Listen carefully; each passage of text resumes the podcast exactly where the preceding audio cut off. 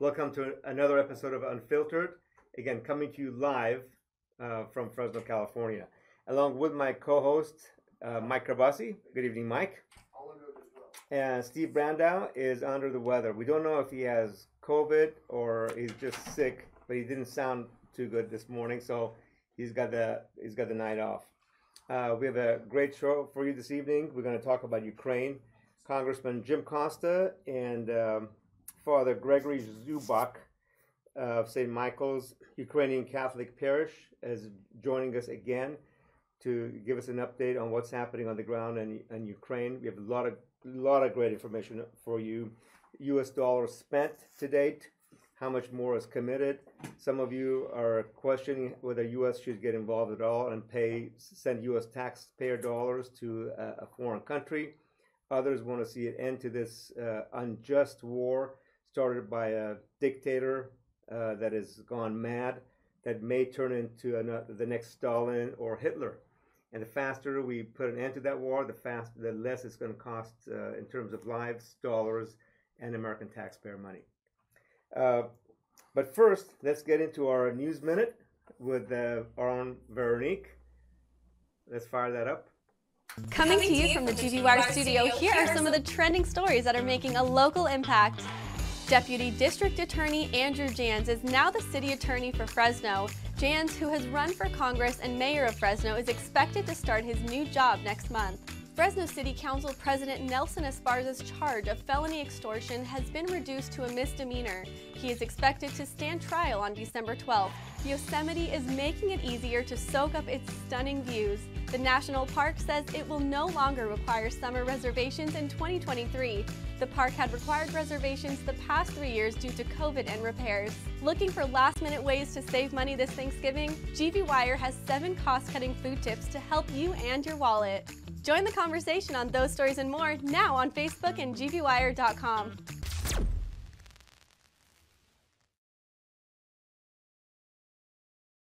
Those items before we get into Ukraine with Con Congressman Costa and uh, Father uh, Gregory Zubak. Um, but first, we put a poll up, uh, GV Wire poll on what do you think about the Fresno City Council hiring uh, Andrew Janz as city attorney? So let's put those poll results up. Mike, uh, any comments on that? What I love about low expectations, Darius, is it's an easy chance to prove people wrong. Okay. Um, I'm not surprised by this now. I think at the time um, I heard people were getting calls, oh, it's political cronyism or whatever. But look, here's the thing. I realized what happened. I don't know Andrew Janz as a candidate. I know him as a prosecutor. That's how I got to know him. And I know him as a guy that puts child molesters away in prison for a very long time after the, the, the, what's happened with, with the city attorney's office, we need someone. I need someone as part of the minority that was targeted. I need someone I know that is trustworthy and that knows criminal law, so that if anyone ever tries weaponizing the city attorney's office, they know directly how to say no, and this is why you can't do that. And, and of all the candidates we had, Andrew Janz is the one I think will fit that role very well. Okay. And he starts when? Uh, about a week from now, just early December. Okay. Yeah. Early December. And and what is the pay? Can is, well, do you know that for the audience? It's public record. Um, okay. I I believe it. They they were negotiating the pay, so I didn't get the final number of the negotiations, but it's over two hundred and twenty thousand dollars. Over, that means is it a million dollars or just no, over? No, it's it's just slightly okay. over that. And you know, um, it's similar to the pay our previous um, city attorney did receive, and you know, he was a great city attorney. Okay. Great. With that, then let's uh, no questions on that. Let's dive into uh, Ukraine. Um, you have Congressman Costa on. Um, we're going to talk about what the federal government is doing, what the new proposed uh, legislation is in terms of dollars to go to Ukraine. Um, they're uh, suffering uh, a cold winter they uh, and where Russia keeps targeting with their cruise missiles their energy uh, uh, centers and their uh, energy manufacturing and um, and energy I'm sorry energy plants power plants and um, a lot of Ukraine is going dark from time to time And by the way, we're going to get to a, a, local nonprofit that just came back from Ukraine uh, about 10 days ago as well. But but before that, let me turn over to Congressman Costa, who's joined us this evening. Thank you, Jim, for joining us again uh, on this show. Tell us, um, you're a member of the Foreign Affairs Committee of the House of Representatives. Tell us uh, what is in, in the works uh, on how much more support we're going to give Ukrainians. Are we going to send them cruise missiles that can go deep into Russia and take out some of their power plants? Are we going to? When are we going to? From at least the House of Representatives perspective, when do we see an end to this war? Well, I think we see an end to the war when uh, the Ukrainian government feels they're in a strong enough position to to uh, negotiate from a position of strength. Uh, they've reclaimed uh, about half of the uh, territory that Russia uh, invaded just recently, retaking the city of Kherson, and and um, they're on the offensive. Uh, but but let me just say that um, I was in Kiev uh, in the middle of September at a Yalta European Strategic meeting for for two days, and uh, was on a panel with the Foreign Minister of Ukraine, the Foreign Minister of Germany, uh, the Prime Minister of Latvia, and um, uh, General Wesley Clark that uh, Sarit, Fareed Zakaria moderated, and the title Ukraine Fatigue and uh, what what would be a tipping point either in the European uh, Union with NATO uh, and ourselves and other countries that have joined with this uh, in solidarity with Ukraine to maintain their democracy and their sovereignty. And uh, my sense is is that uh, we came back in in late September and voted for another package of aid to Ukraine uh, the um, uh, administration just negotiated $400 million last week. And there's another proposal uh, that will be uh, before the House and the Senate when we go back after Thanksgiving. Uh, and I think that uh, just in the last few days, France and Germany have agreed to um, sell to Ukraine um, some of the most high, highly technical air defense mechanism or systems. I mean, uh, right now, uh, uh, the morale is low among the Russian army, um, and they are scattered. And uh, there are numerous uh, uh, efforts along the eastern front that Ukraine is on the offense. And so I think this is going to go well until um, next year at some point in time. Uh, the G20 met last week, and all 20 countries condemned uh, Russia's invasion, the barbaric uh, and war criminal acts that Putin has uh, perpetrated upon the people of Ukraine. And since their army has uh, proved ineffective and suffered significant casualties, over 1,200 tanks that have been lost, 17 generals, um, they have resorted to using these Iranian drones and um, and and missiles. Uh, now they're going to low tech missiles because they've expended their high tech and they don't have the supplies in terms of chips and others to manufacture it to try to uh, continue to, to to bomb civilian targets and the electrical grid. When I came into Kiev uh, back in September, I went to the city of uh, the suburb of Bucha. Bucha is about the same distance that Old Fig Garden is from downtown Fresno. And um, that's as far as the Russian tanks got. And bombing homes and apartments and schools.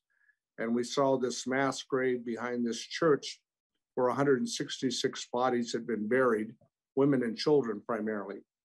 Uh, but that's just one of sadly many examples uh, of the barbaric actions that the Russian army is taking that includes raping women and children and and and um, so I, I, think that we're going to support another additional um, to answer your your other part of your question um, uh, financial package that involves military aid economic aid and humanitarian aid and we're going to try to keep uh, uh, the shipment of grain out of Odessa.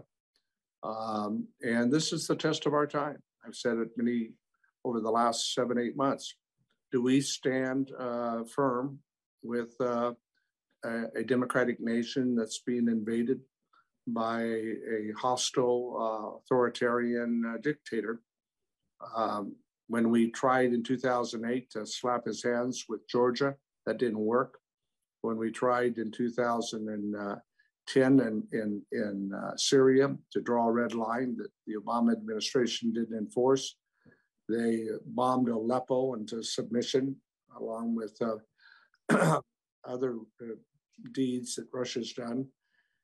and in 2014, when they invaded Crimea, they got uh, Crimea, they got another uh, light sanctions. Uh, but Putin this time is badly, badly uh, uh, overestimated his army, underestimated the Ukrainians, and underestimated uh, the United States and Europe's resolve to draw the line, which we've done. And he is paying the price. Jim, there's a, you know, a lot of folks say, hey, U.S. taxpayer money should not go to Ukraine. There's a couple of comments that says, uh, you know, on on our Facebook feed that says, uh, American people do not want any more dollars going to Ukraine. Is there is there an option to sit on the sidelines and let Putin come in and basically, we don't give any arms to Ukraine. Uh, we pull out any support. Let Putin come in and basically, without our support, basically will take over Ukraine. Is that an option to basically let no. Russia annex all of Ukraine and potentially Poland? No, it's not an option. Not if you believe in freedom. Not if you believe in uh, the the uh, values uh, that uh, we share with our European allies. Uh, you know, this is about good and evil. It's about good and evil and whether or not we're going to stand up for the democratic values that uh, we uh, talk about all the time that make uh, America the greatest country in the world and that remains the beacon of light for other democratic nations. Uh, Ukrainians want to be a part of the West. Uh, and, uh, and everything that Russia has done has only further strengthened the resolve of the Ukrainian people to maintain their sovereignty, to maintain their freedom, and to maintain their democratic government. I just talked this morning with um, uh, Alexandra Ustinova. She's a, a, member of the Ukrainian parliament, and uh, she just came back from Kiev. Uh, and she's going to be in Washington with other members of the Ukrainian parliament. Um, they know it's going to be a tough winter, uh, but they're prepared for it. And um, I think that uh, um, you know, uh, if we want to withdraw from the world, uh, as some have suggested in the in your podcast that I've sent you, um, we've we've tried that before to become an isolationist state. Um, this is a world uh, global economy that we live in, and we need to have as many democratic friends as we can around the world to stand up against the Chinese and to stand up against the Russians and the North Koreans. At the end of the day, this is the test of our time.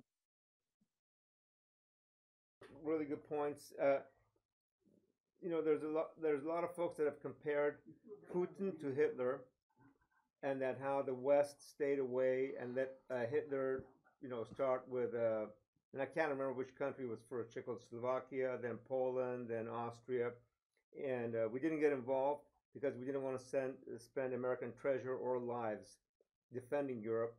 Unfortunately, we had we got involved in a really really big way at huge cost to the American lives and money, but that was you know several years later. Um, is so basically what you're saying is we, we should we shouldn't let Putin get away, uh, and we, we should allow the Biden administration to send more arms. Uh, to de- to defend Ukraine? And, and let me, if if the, and I think the answer is yes from your perspective.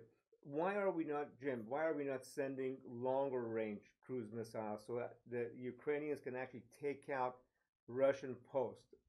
Better yet, can we give them some of their nuclear missiles back? Well, uh, I, I, I think we want to avoid starting a nuclear war. And, and of course, uh, part of the message that came out of the G20 and, and from the Chinese, which was important, uh, was to um, uh, restate that uh, any effort by Russia to use nuclear weapons in this war would be met with uh, direct uh, and dramatic results and responses uh, from the West. And uh, you know, uh, Putin is is I think understands that the Chinese are not going to rescue him in in this box that he's put himself in. Um, but we are there are if not daily, weekly conversations going on between the uh, Secretary of Defense uh, in Washington and his counterpart uh, of the Minister of Defense in Ukraine, along with the defense ministers in the NATO countries, uh, and uh, whether they be uh, those that are directly on the border of Ukraine, or as I just said earlier, a, uh, a agreement that uh, France and, and Germany are going to send their most sophisticated air defense systems to Ukraine uh, to deal with these attacks of the drones and these lower grade missiles that are attempting to to uh, aim at civilians and their uh, electrical grid. So we we continue to increase the package, and you know I, I just was in a classified briefing uh, last week and the, the irony is, is that the uh, uh, Ukrainian Air Force and their defense system has prevented Russia from controlling the skies. Think about this. This was the second largest, it was, second largest army in the world uh, with a very well equipped Air Force. And they have not been able to control the skies. In fact, Ukrainians Air Force, with about 150, 200 pilots, are are very top notch. They've got about three or four aces uh, in in their air force, and they've got now more planes as a result of re uh, uh, rehabilitating um, uh, equipment that had been put on the side, uh, old uh, Soviet styled MiGs that were built by the Russians, um, and so. but but they need additional um, support uh, ATACMS, uh, javelins, um, and uh, longer range missiles that will do just what you suggested, which will pin the Russians further back. And that is all being discussed on a, if not daily, weekly basis with our defense experts and, and those in Ukraine and those in Europe. One of the really frustrating things for me, Darius, um, here locally, is seeing how the cost of energy is up because of natural gas. The cost of food, Thanksgiving dinner is costing 20% more this year. A lot of it's because of this conflict in Ukraine. So, from my perspective, I really don't mind us really going hammering hard early to get Putin out. But I wanted to ask Congressman Costa are there talks with the Russian government? What is Putin at all destabilizing his country? Because when I was in Armenia a month ago, um, on the heels of Nancy Pelosi's visit, there was a shift in attitudes towards the U.S. versus Russia in Armenia, and a lot of young Russians are in Yerevan because they don't want to go fight this war.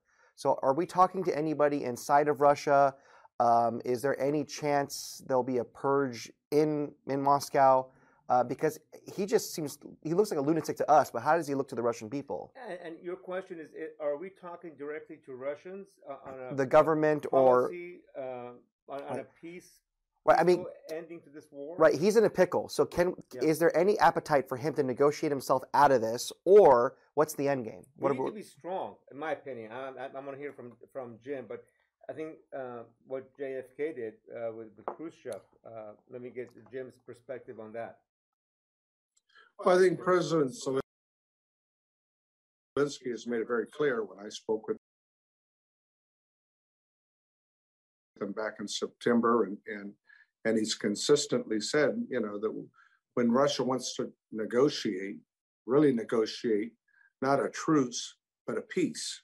There's a distinction between negotiating a truce so that uh, all will be quiet while Russia restores its arms and its munitions and tries to build back its uh, poorly trained army, which we've discovered is just as corrupt as the entire government itself, which is why the army is the, the Russian army has fared so poorly against the brave Ukrainians, who really have a MacGyver sort of attitude. They're atta- they're attaching uh, Western missiles to these uh, these Russian MiGs and uh, and and sending them back to uh, to to the Russian uh, um, uh, forces with devastating impacts.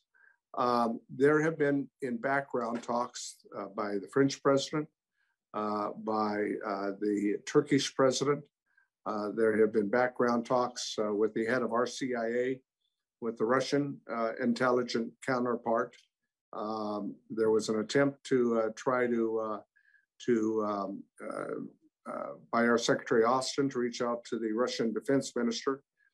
Uh, he chose not to return the call, but there are continuing efforts to reach out by a host of intermediaries. And um, I believe that a similar request was made by President Biden when he met with President Xi and I know among the many items that they discussed was how would they ultimately be able to bring uh, this Russia, uh, this Russian invasion of Ukraine to an end uh, with a successful peace agreement, not a truce, but a peace agreement that would protect the integrity uh, of the territories of Ukraine, which Zelensky has indicated all along as part of the uh, uh, required. I mean, there's there's ways that you could negotiate a, a, a, a permanent peace agreement, but but I don't think uh, Putin and Russia is there yet at this point in time. Let, let us bring in um, Father Gregory Zubak um, to, t- uh, to give us, uh, along with uh, Congressman Costa, to give us an update on what he sees, uh, what he's heard directly from the ground uh, in that part in that part of the world. Um, Reverend, welcome uh, to Unfiltered again. Welcome back to Unfiltered. Tell us what you hear. I know winter has arrived. We got several images we're going to put up on, which, which were from actually yesterday. Um, images of uh, Kiev and different parts of uh, Ukraine. Snow has arrived. It's cold. Uh, power plants are down. Heat is not a uh, heating sources are becoming scarce. tell us what you hear on the ground in in Ukraine. Mm-hmm. Uh, thanks, Darius. The there is a lot of uh, outages of the power grid right now. Uh, people are resorting to um, the old methods of burning things. Nuclear power plants are still functioning, so they are providing some degree of power. Uh, what they're probably going to have to do is bring heating oil in because the grid is just too unreliable at this point. Um, a lot of the hospitals have their own generators, although some of the hospitals have been damaged. Uh, what we are seeing, though, is a fair amount of resourcefulness uh, from the Ukrainians. And uh, one of the things that has been demonstrated by the support that's come in from the West, as well as the resourcefulness of the Ukrainians, is their ability to make do with very little, which has been a tradition, really, in our culture and our country for hundreds of, of years, um, as they've suffered from foreign oppression and foreign invasion. And this is only one of many countries that's invaded Ukraine. Um, and we've, uh, in the long run, we've sent all of them home.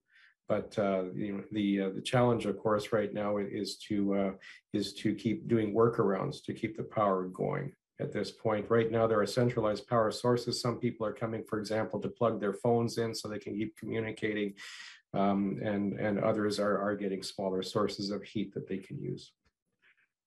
Uh, is it about true that 25% of the population has been displaced or has left the country? Uh, any of them coming back? Uh, what do you what do you hear about about that? Uh, it's pretty stable right now. Approximately one third of the population has uh, has sought safety in the west or in western Ukraine. So there's a fair amount of displaced people. Um, it's unclear what their long term intentions are going to be. Certainly, the countries that have taken them in didn't have the intention to receive them as immigrants rather as refugees. So the normally with refugees, the expectation is they're going to return after the conflict. Father, um, uh, when I was there in September, although things were a lot better at that point in time before the onslaught that took place in October, Uh, as a matter of fact, the streets of Kiev were, were busy with traffic and, uh, and there were restaurants and, and shops that were uh, open and functioning, uh, as well as the hotels. Uh, that has now changed, obviously, in the uh, attacks that Russia has put on Ukraine in the last three, four weeks. But but the resolve there, uh, it's it's we will win this war. I mean, every Ukrainian person that I spoke to uh, is very adamant about their resolve. Mm-hmm. And in June and July, there was a lot of the uh, migration that took place uh, in February and March when the war began.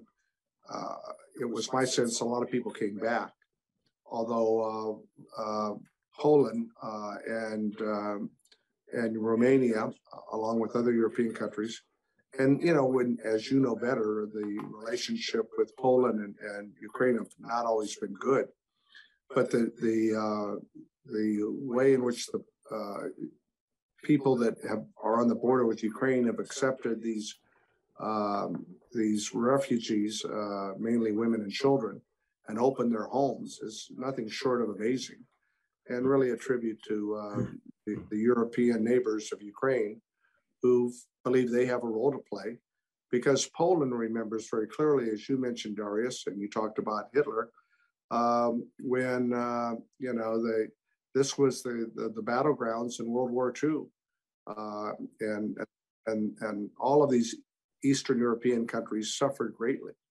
Mm-hmm. That's right, and Poland, for its history with Ukraine, for example, they were fighting directly and invaded Ukraine in the 18th century. And that's why Hetman Bogdan Khmelnytsky hatched the infamous uh, treaty with Moscow, which Moscow regards Ukraine as having come under their jurisdiction at that point in the 18th century, which Ukrainians tacit or, or uh, categorically reject.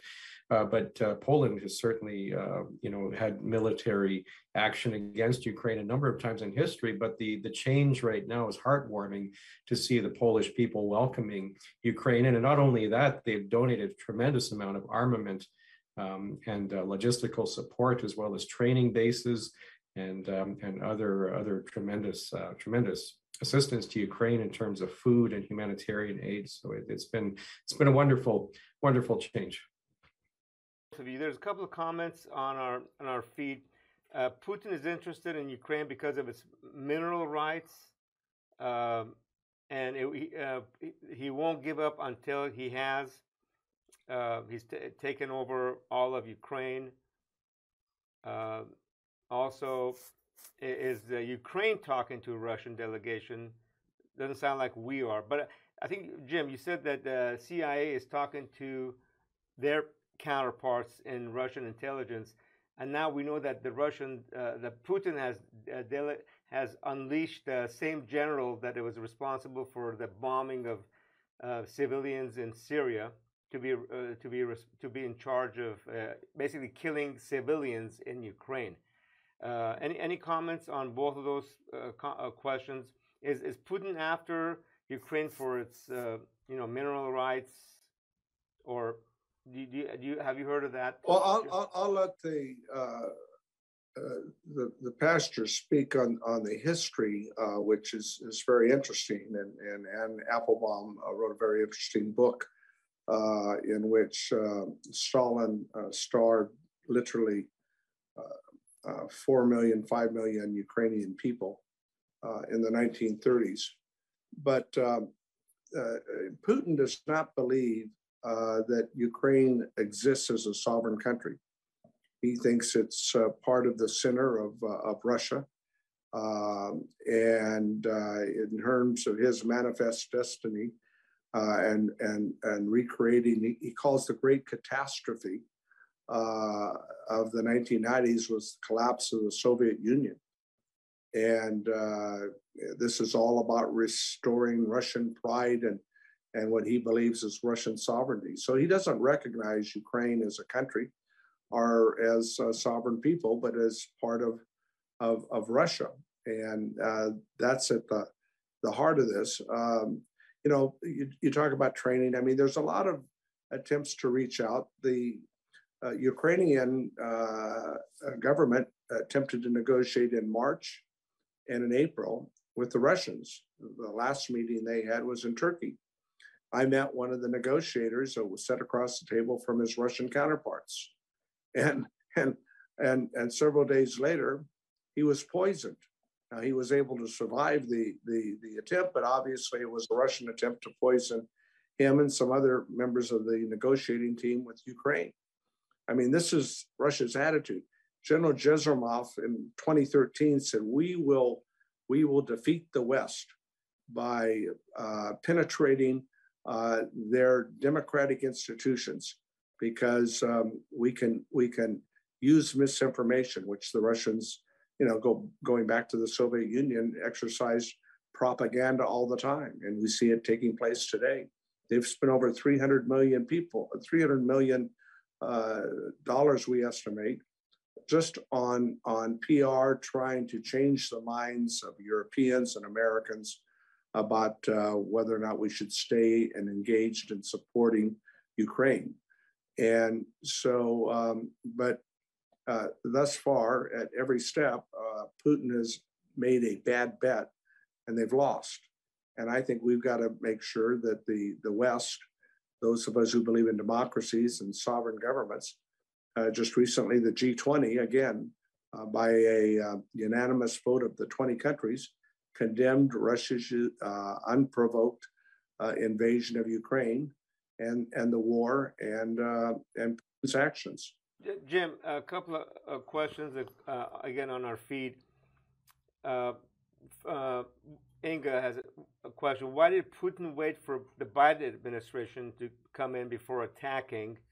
And number two, this may be a question for the pastor for Pastor Zubak. Is Ukraine still this is from Eric Swanson? Is Ukraine still the people trafficking capital of Europe? Maybe we start. Well, with, I think as to the first part of the question, I'll let the yeah. our, in the pastor answer the second, which I think is false. But um, Putin felt, in terms of all his actions going back to 2008, that the West uh, was not willing to to draw a, a line in the sand that said no, you, you can't you can't take uh, overtake sovereign nations, whether it's Georgia or, or whether it's in involvement in Syria or, or whether it's uh, you know Crimea, and he felt that you know, that the response by the West of his invasion of, of uh, Ukraine would be timid, like it had been over the past uh, six years. He felt that there was disunity in NATO and, and that uh, NATO would not respond. I mean, one of his worst nightmares by Putin was that, that Finland and Sweden uh, would become a part of NATO. And he always opposed its efforts. And now uh, Finland and, and Sweden are going to become a part of NATO with a 700 mile border with Russia. Um, he's made uh, every every bet he's made in the last eight months has proven to be wrong.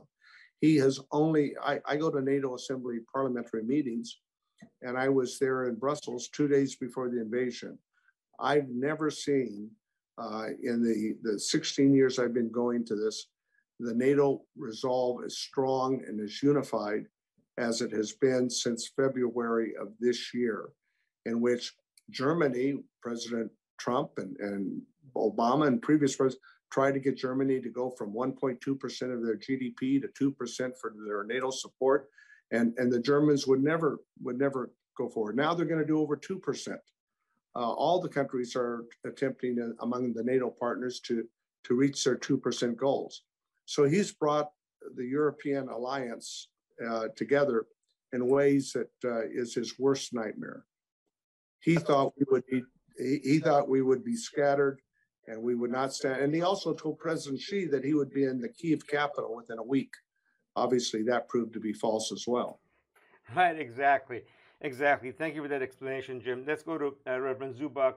Uh, it, uh, claims that claim that uh, uh, again, question from one of our uh, viewers Is Ukraine the capital, the human trafficking capital of Europe? Uh, no, that's that's not correct. The the top five countries in the world for human trafficking are Pakistan, Indonesia, China, India, and Bangladesh. those are the top five countries uh, for human trafficking. Human trafficking takes place everywhere. There have been arrests in the Central Valley here for human trafficking. I mean, this is this is a worldwide phenomenon. Um, you do see a substantial amount happening in Ukraine, but you also see that happening in many of the former satellite countries of the Soviet Union that are suffering with government corruption right now.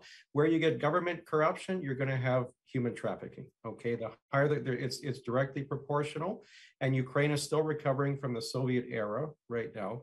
And as a result, you are going to see a high amount there. They're doing their best to comply. They they cooperate with Interpol and uh, and they're they're making their efforts to to cope with that. But I mean, these are just part of the problems of being a post-Soviet state that's dealing with, um, you know, weak government and the kind of corruption that that uh, that they experienced during Soviet times. Thank you, Mike. You have a question? We're gonna. Uh, for, uh, you have any questions? For Congressman Costa, yeah, I was going to ask Congressman Costa what the word is out of Washington now uh, with talks with the Iranian government. We talked about women and children. Uh, I think they've become closer now than ever before towards really pushing back against the, the government over there. And a lot of kids are getting killed, and women have been killed, and they're still getting killed. Um, are we? And, and you talked about election security. The Iranians have a concerted effort, and they've had for a long time, to hack American companies and American interests. Is there a change in tone? Is there going to be maybe some of these billions of dollars going to Ukraine any support to help these people communicate. They can't even use their phones for WhatsApp or Telegram. You're talking about Iranian in Iran, people yeah, and communicate with the outside world. Yeah, I, I, know the emphasis is heavily on Ukraine right now, but right. there are a lot of other. I mean, Iran was one of the strongest U.S. allies right. up until the revolution. So I'm curious, has the administration made any overtures? Is there talk about moving in a different direction, or are we still going to negotiate with the regime? I'm, I'm going to quickly answer that, Jim, please, because we're going to get to the bring in uh, Davina Witcher, uh, of the executive director of Amor, who just uh, recently came back from Ukraine.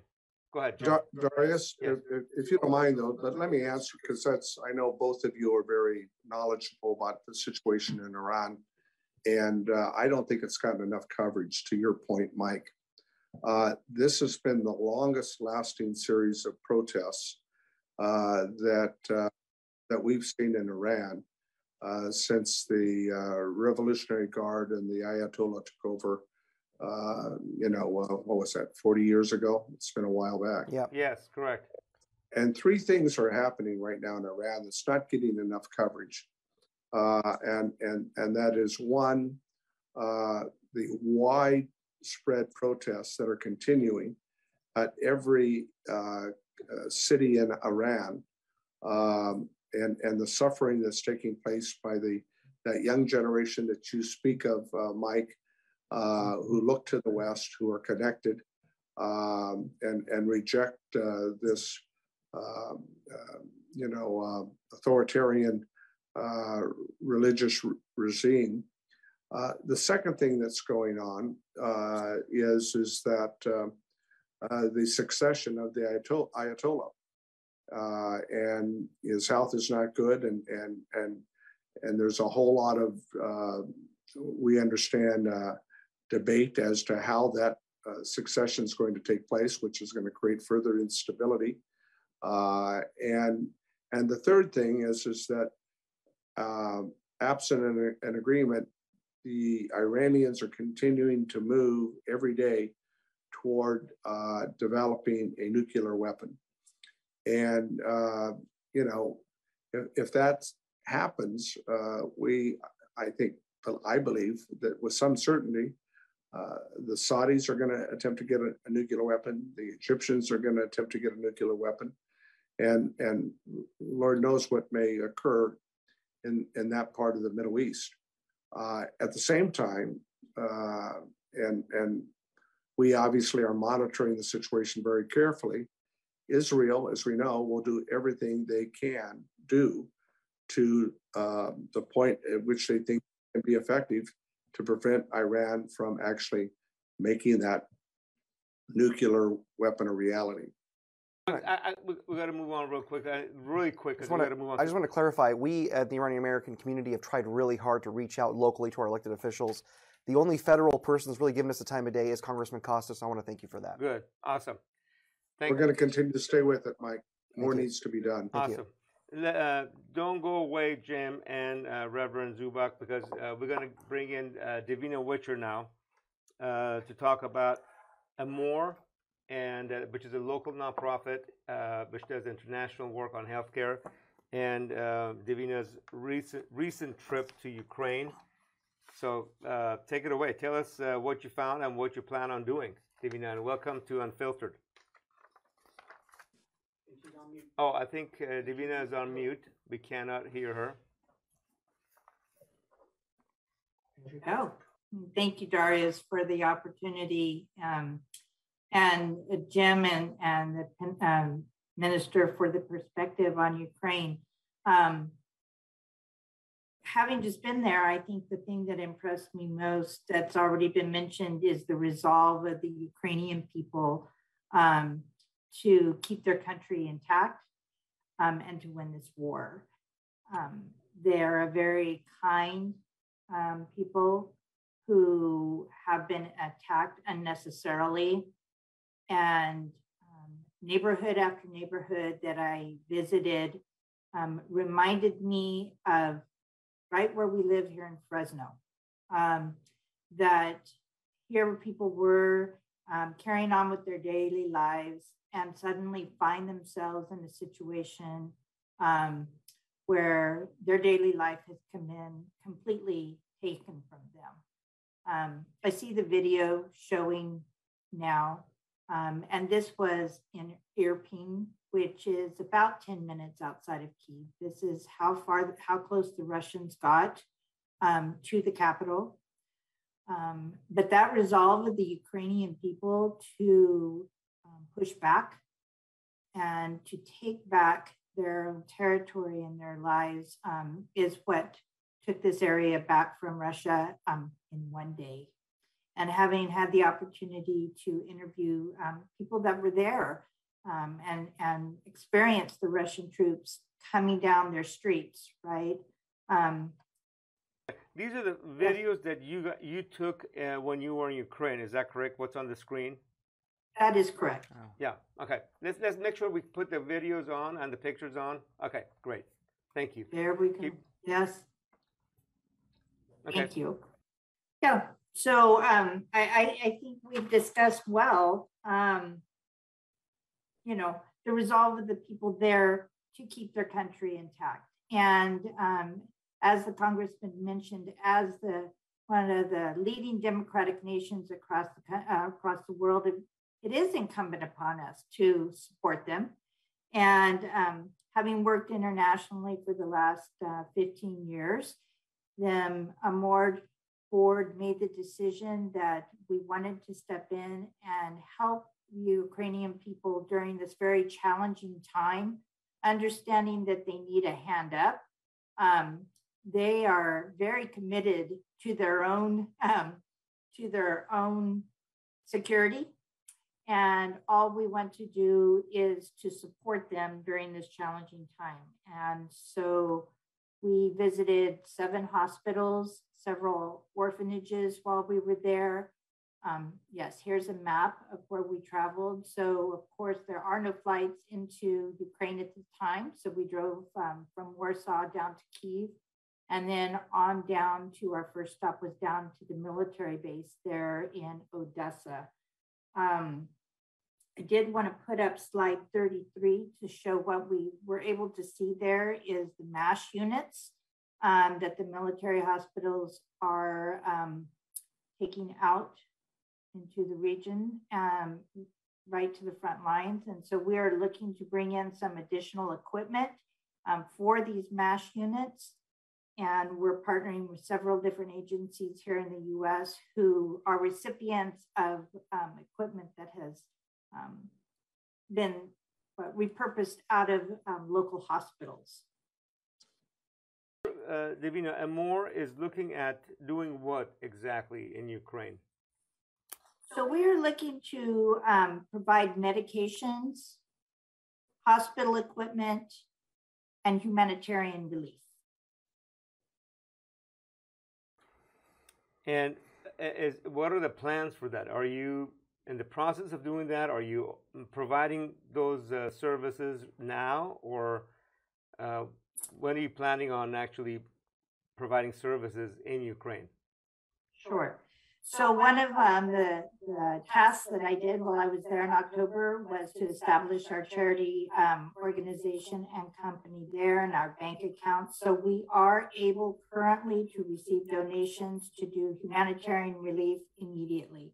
We have staff on the ground um, that have already um, received military permission to take aid into Kherson. And um, the, this photo here on the screen is of one of the um, orphanages that has been now evacuated out of the Kherson area. And so we would be able to support these children as they move out of that area, provide them. Um, actually, the staff there sent me a list today uh, gas burning stoves, of course, water. There's very little running water. Um, heat, we've discussed heat. We have capacity to take um, portable generators down there immediately. We can be down there next week. Um, and of course, food. So those would be our top priorities, gas burning um, stoves, water, food, and of course, we're on clothes.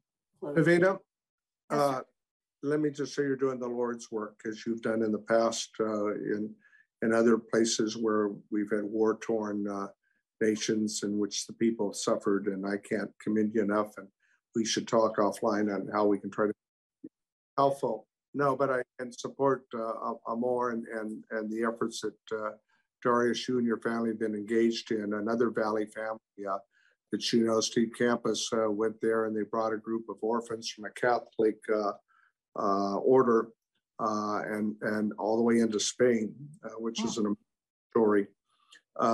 But the, um, the the fact is is that these humanitarian efforts are needed. They're critical, and we must continue them. And uh, we're working on some other efforts along those lines to support humanitarian efforts like Amor, and uh, we'll talk more about that.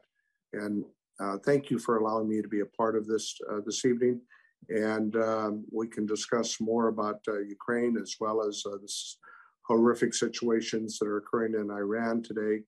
Um, and if you'd like, I, I, I, think I can, as I've done before, get my friend, the member of the Ukrainian parliament, to participate in one of our, our, our pod, podcasts uh, coming up. She just came back yesterday from uh, Kiev, and so obviously she'd be happy to uh, share uh, her thoughts on the challenges that they're facing. Can you tell us how uh, Mrs. Ustinova is doing? I believe she had a baby. She's doing. She had her baby on April 12th, uh, one day from my birthday, April 13th. Father, you'll love to hear this. Uh, I thought uh, she was initially Orthodox. She says, No, I'm Catholic. And she said, I want you to be the godfather. And so uh, we arranged it, and I'll show you some pictures later on. But I'm I'm um, uh, the uh, godfather of a little baby girl called Victoria, or for victory, uh, uh, which is the kind of attitude, as you pointed out, Davina, that all these, all our Ukrainian friends have.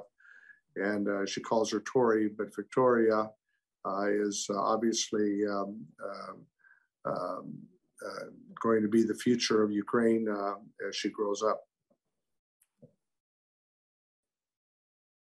Okay, that, that that's that's good to, good to, hear. Thank you, Jim, for for joining us. Let's put uh, Davina and uh, Reverend back. I think Jim Costa is going to leave us now. Uh, if we can get the right screen up, so we can actually see both uh, Davina and uh, the Reverend. Uh, any final comments from Reverend uh, on the work that's happening on the ground? I don't know if you were aware of what Amor is doing and I, I, and I want Davina to kind of uh, come back and tell us, tell, tell the audience what actually, what is, uh, give us more information about it more, the website, if uh, where, where can you go to help, uh, etc. But let's start with the Reverend, and then we're going to go back to Davina. Just want to underline um, Congressman DaCosta's uh, comments that humanitarian aid is critical for the long-term survival uh, sometimes there's a big focus on the military aid, which is also vital for victory, but we need to remember the human factor, and that's the kind of work that uh, Davina is uh, doing right now for the people of Ukraine. And I just want you to know that the people there are grateful, and the people of the Ukrainian diaspora here in North America and worldwide are also grateful for the work that people like you are doing. So keep up that great work. It is uh, it is God's work. Thank you. Thank you. Tell us uh, again. Give us give the audience information about Amor. Sure, and Amor. yeah. And then we're going to um, wrap up uh, with Mike. Mike's final comments. Perfect. Um, so Alliance for Medical Outreach and Relief, AMOR, is based here in Fresno. We've been operational since 2008, and our um, and first project was in Kabul, Afghanistan. That hospital remains operational through the regime change. Um, in 2020, we opened our first domestic project in Mendota that services the farm labor. And we have now moved on to our third project, which is Amor Ukraine Health Organization. So we established that in October of this year. That was one month ago. And um, we did that at the behest of some of our longtime partners in Afghanistan that have promised to support Ukraine as well with medications and equipment for the hospitals. The humanitarian aid part is um, the part that is limitless. And we would like to um, ask the Fresno community and those that are listening to GV Wire to support that humanitarian aid by going to amorrelief.org I see our Amor Wellness website, which is our um, our website for the project in Mendota. So we do have a, an Amor website, um, and there is a, a, Ukrainian page there, so you can designate. Um, can, we, can we put the Amor website? That is the Amor website. This is Amor wellness website, uh, Correct. right? It's not the Amor website. Yeah. One R. Sorry, one R. Yes, amorrelief.org. Put that up here in a minute, but keep going, Divina. Oh, that's okay. Thank you. Um, and so the humanitarian. And that's not Jim Costa, by the way. That is Divina Witcher. I want to make sure our producer knows. Oh, come on. Okay. that's not Jim Costa? That is not Jim Costa. I think our producer is uh, confused on uh, who's on the screen. Okay. Okay. That's okay. I'm sure everyone knows I'm not Jim. Here we go. Here's our work, the Amor website. And actually, if you've got that website live, if you go to the slider at the top, you will be able to see the Ukraine appeal. Um, we are looking to take gas burning stoves, bottled water, um, generators, food, and warm clothing into Kherson um, by next week. And um, so we're looking for your support in doing that. Um, I have. By next wow. week. Okay. Well, you know, Dar- Darius, with the California legislature banning our gas burning stoves, I mean, now we can. We're going to have a lot of gas burning. A lot of them left. Yeah. Okay. Davina, I'm going to ask one last question. I know our viewers have been hanging out, hanging on with us for a long time. Um, so, same question I got asked coming back from Armenia. regular folk you're talking to on the street in in the different cities in Ukraine, what are they telling you? They're the ones in the war. What are they telling you? That's a great question. They're telling us they're going to win. Um, and you know, I, I think the thing is, is that they are. This is their country. How would we feel if someone came into Fresno and said, "Sorry, we're annexing Fresno and the state of California to another country"? How how would you react to that? Um, and that's exactly what I experienced from the folks on the, on the street is to the death, right? Um, they're not willing to give up their country. This is their land. This is their home. This is where their children deserve to grow up and get an education and learn about their country. And they are committed to that. Agree with this. What is that? Father Gregory, I have a follow up question for you. Yeah. What does it mean to be Ukrainian? We're talking about annexing the country and are they Russian? Are they their own ethnicity? What does it mean to be Ukrainian? Ukrainians have their own history, they have their own culture, they have their own language, they have their own textiles, their own embroidery, their own music, their own literary tradition. And they are They are a unique people, uh, like any culture in the world. Um, Russia regards us as simply an inferior version of themselves, and nothing could be further from the truth. So, to be Ukrainian means to embrace the uniqueness of our culture, our language, our heritage, our cuisine, um, and our whole ethos. Um, uh, Ukrainians are very warm, generous, kind people. You know, Ukraine has never invaded a country in its entire history. And we're proud of that. We're a peaceful people and we'll continue to be that. That's all part of our culture, our ethos, our spirituality, and our, our whole outlook. And that's what we celebrate as Ukrainians. That's what it means to be Ukrainian. Great. Now, uh, I will ask one last question because I'm like Columbo. If I'm a non-Ukrainian and I want to, you know, food brings people together. If I'm a non-Ukrainian, what is the dish I should try? Pierogies, okay. we call them. Okay. They're basically they're basically cheese and potato dumplings. Uh, my middle daughter is an expert at making. Actually, all my daughters can make them very well at home. So if you ever want to come try some, then give me a ring, and we'll be happy to have you at our table. Put all of us back on the screen. Um, I want to thank uh, Reverend, our father Zubak, uh, joining us this evening uh, for coming back. Divina, thank you for that insightful information about what AMOR, which is Alliance for Medical Outreach and Relief is doing uh, across the world and is beginning to do in, in Ukraine. Uh, and I want to thank Congressman Costa for returning to the show. He had to leave for another engagement. Um, and, and of course, to all of our audience, thank you for watching this episode of Unfiltered. Have a fantastic Thanksgiving uh, weekend, uh, and we hope to see all of you uh, next Tuesday at 6 p.m.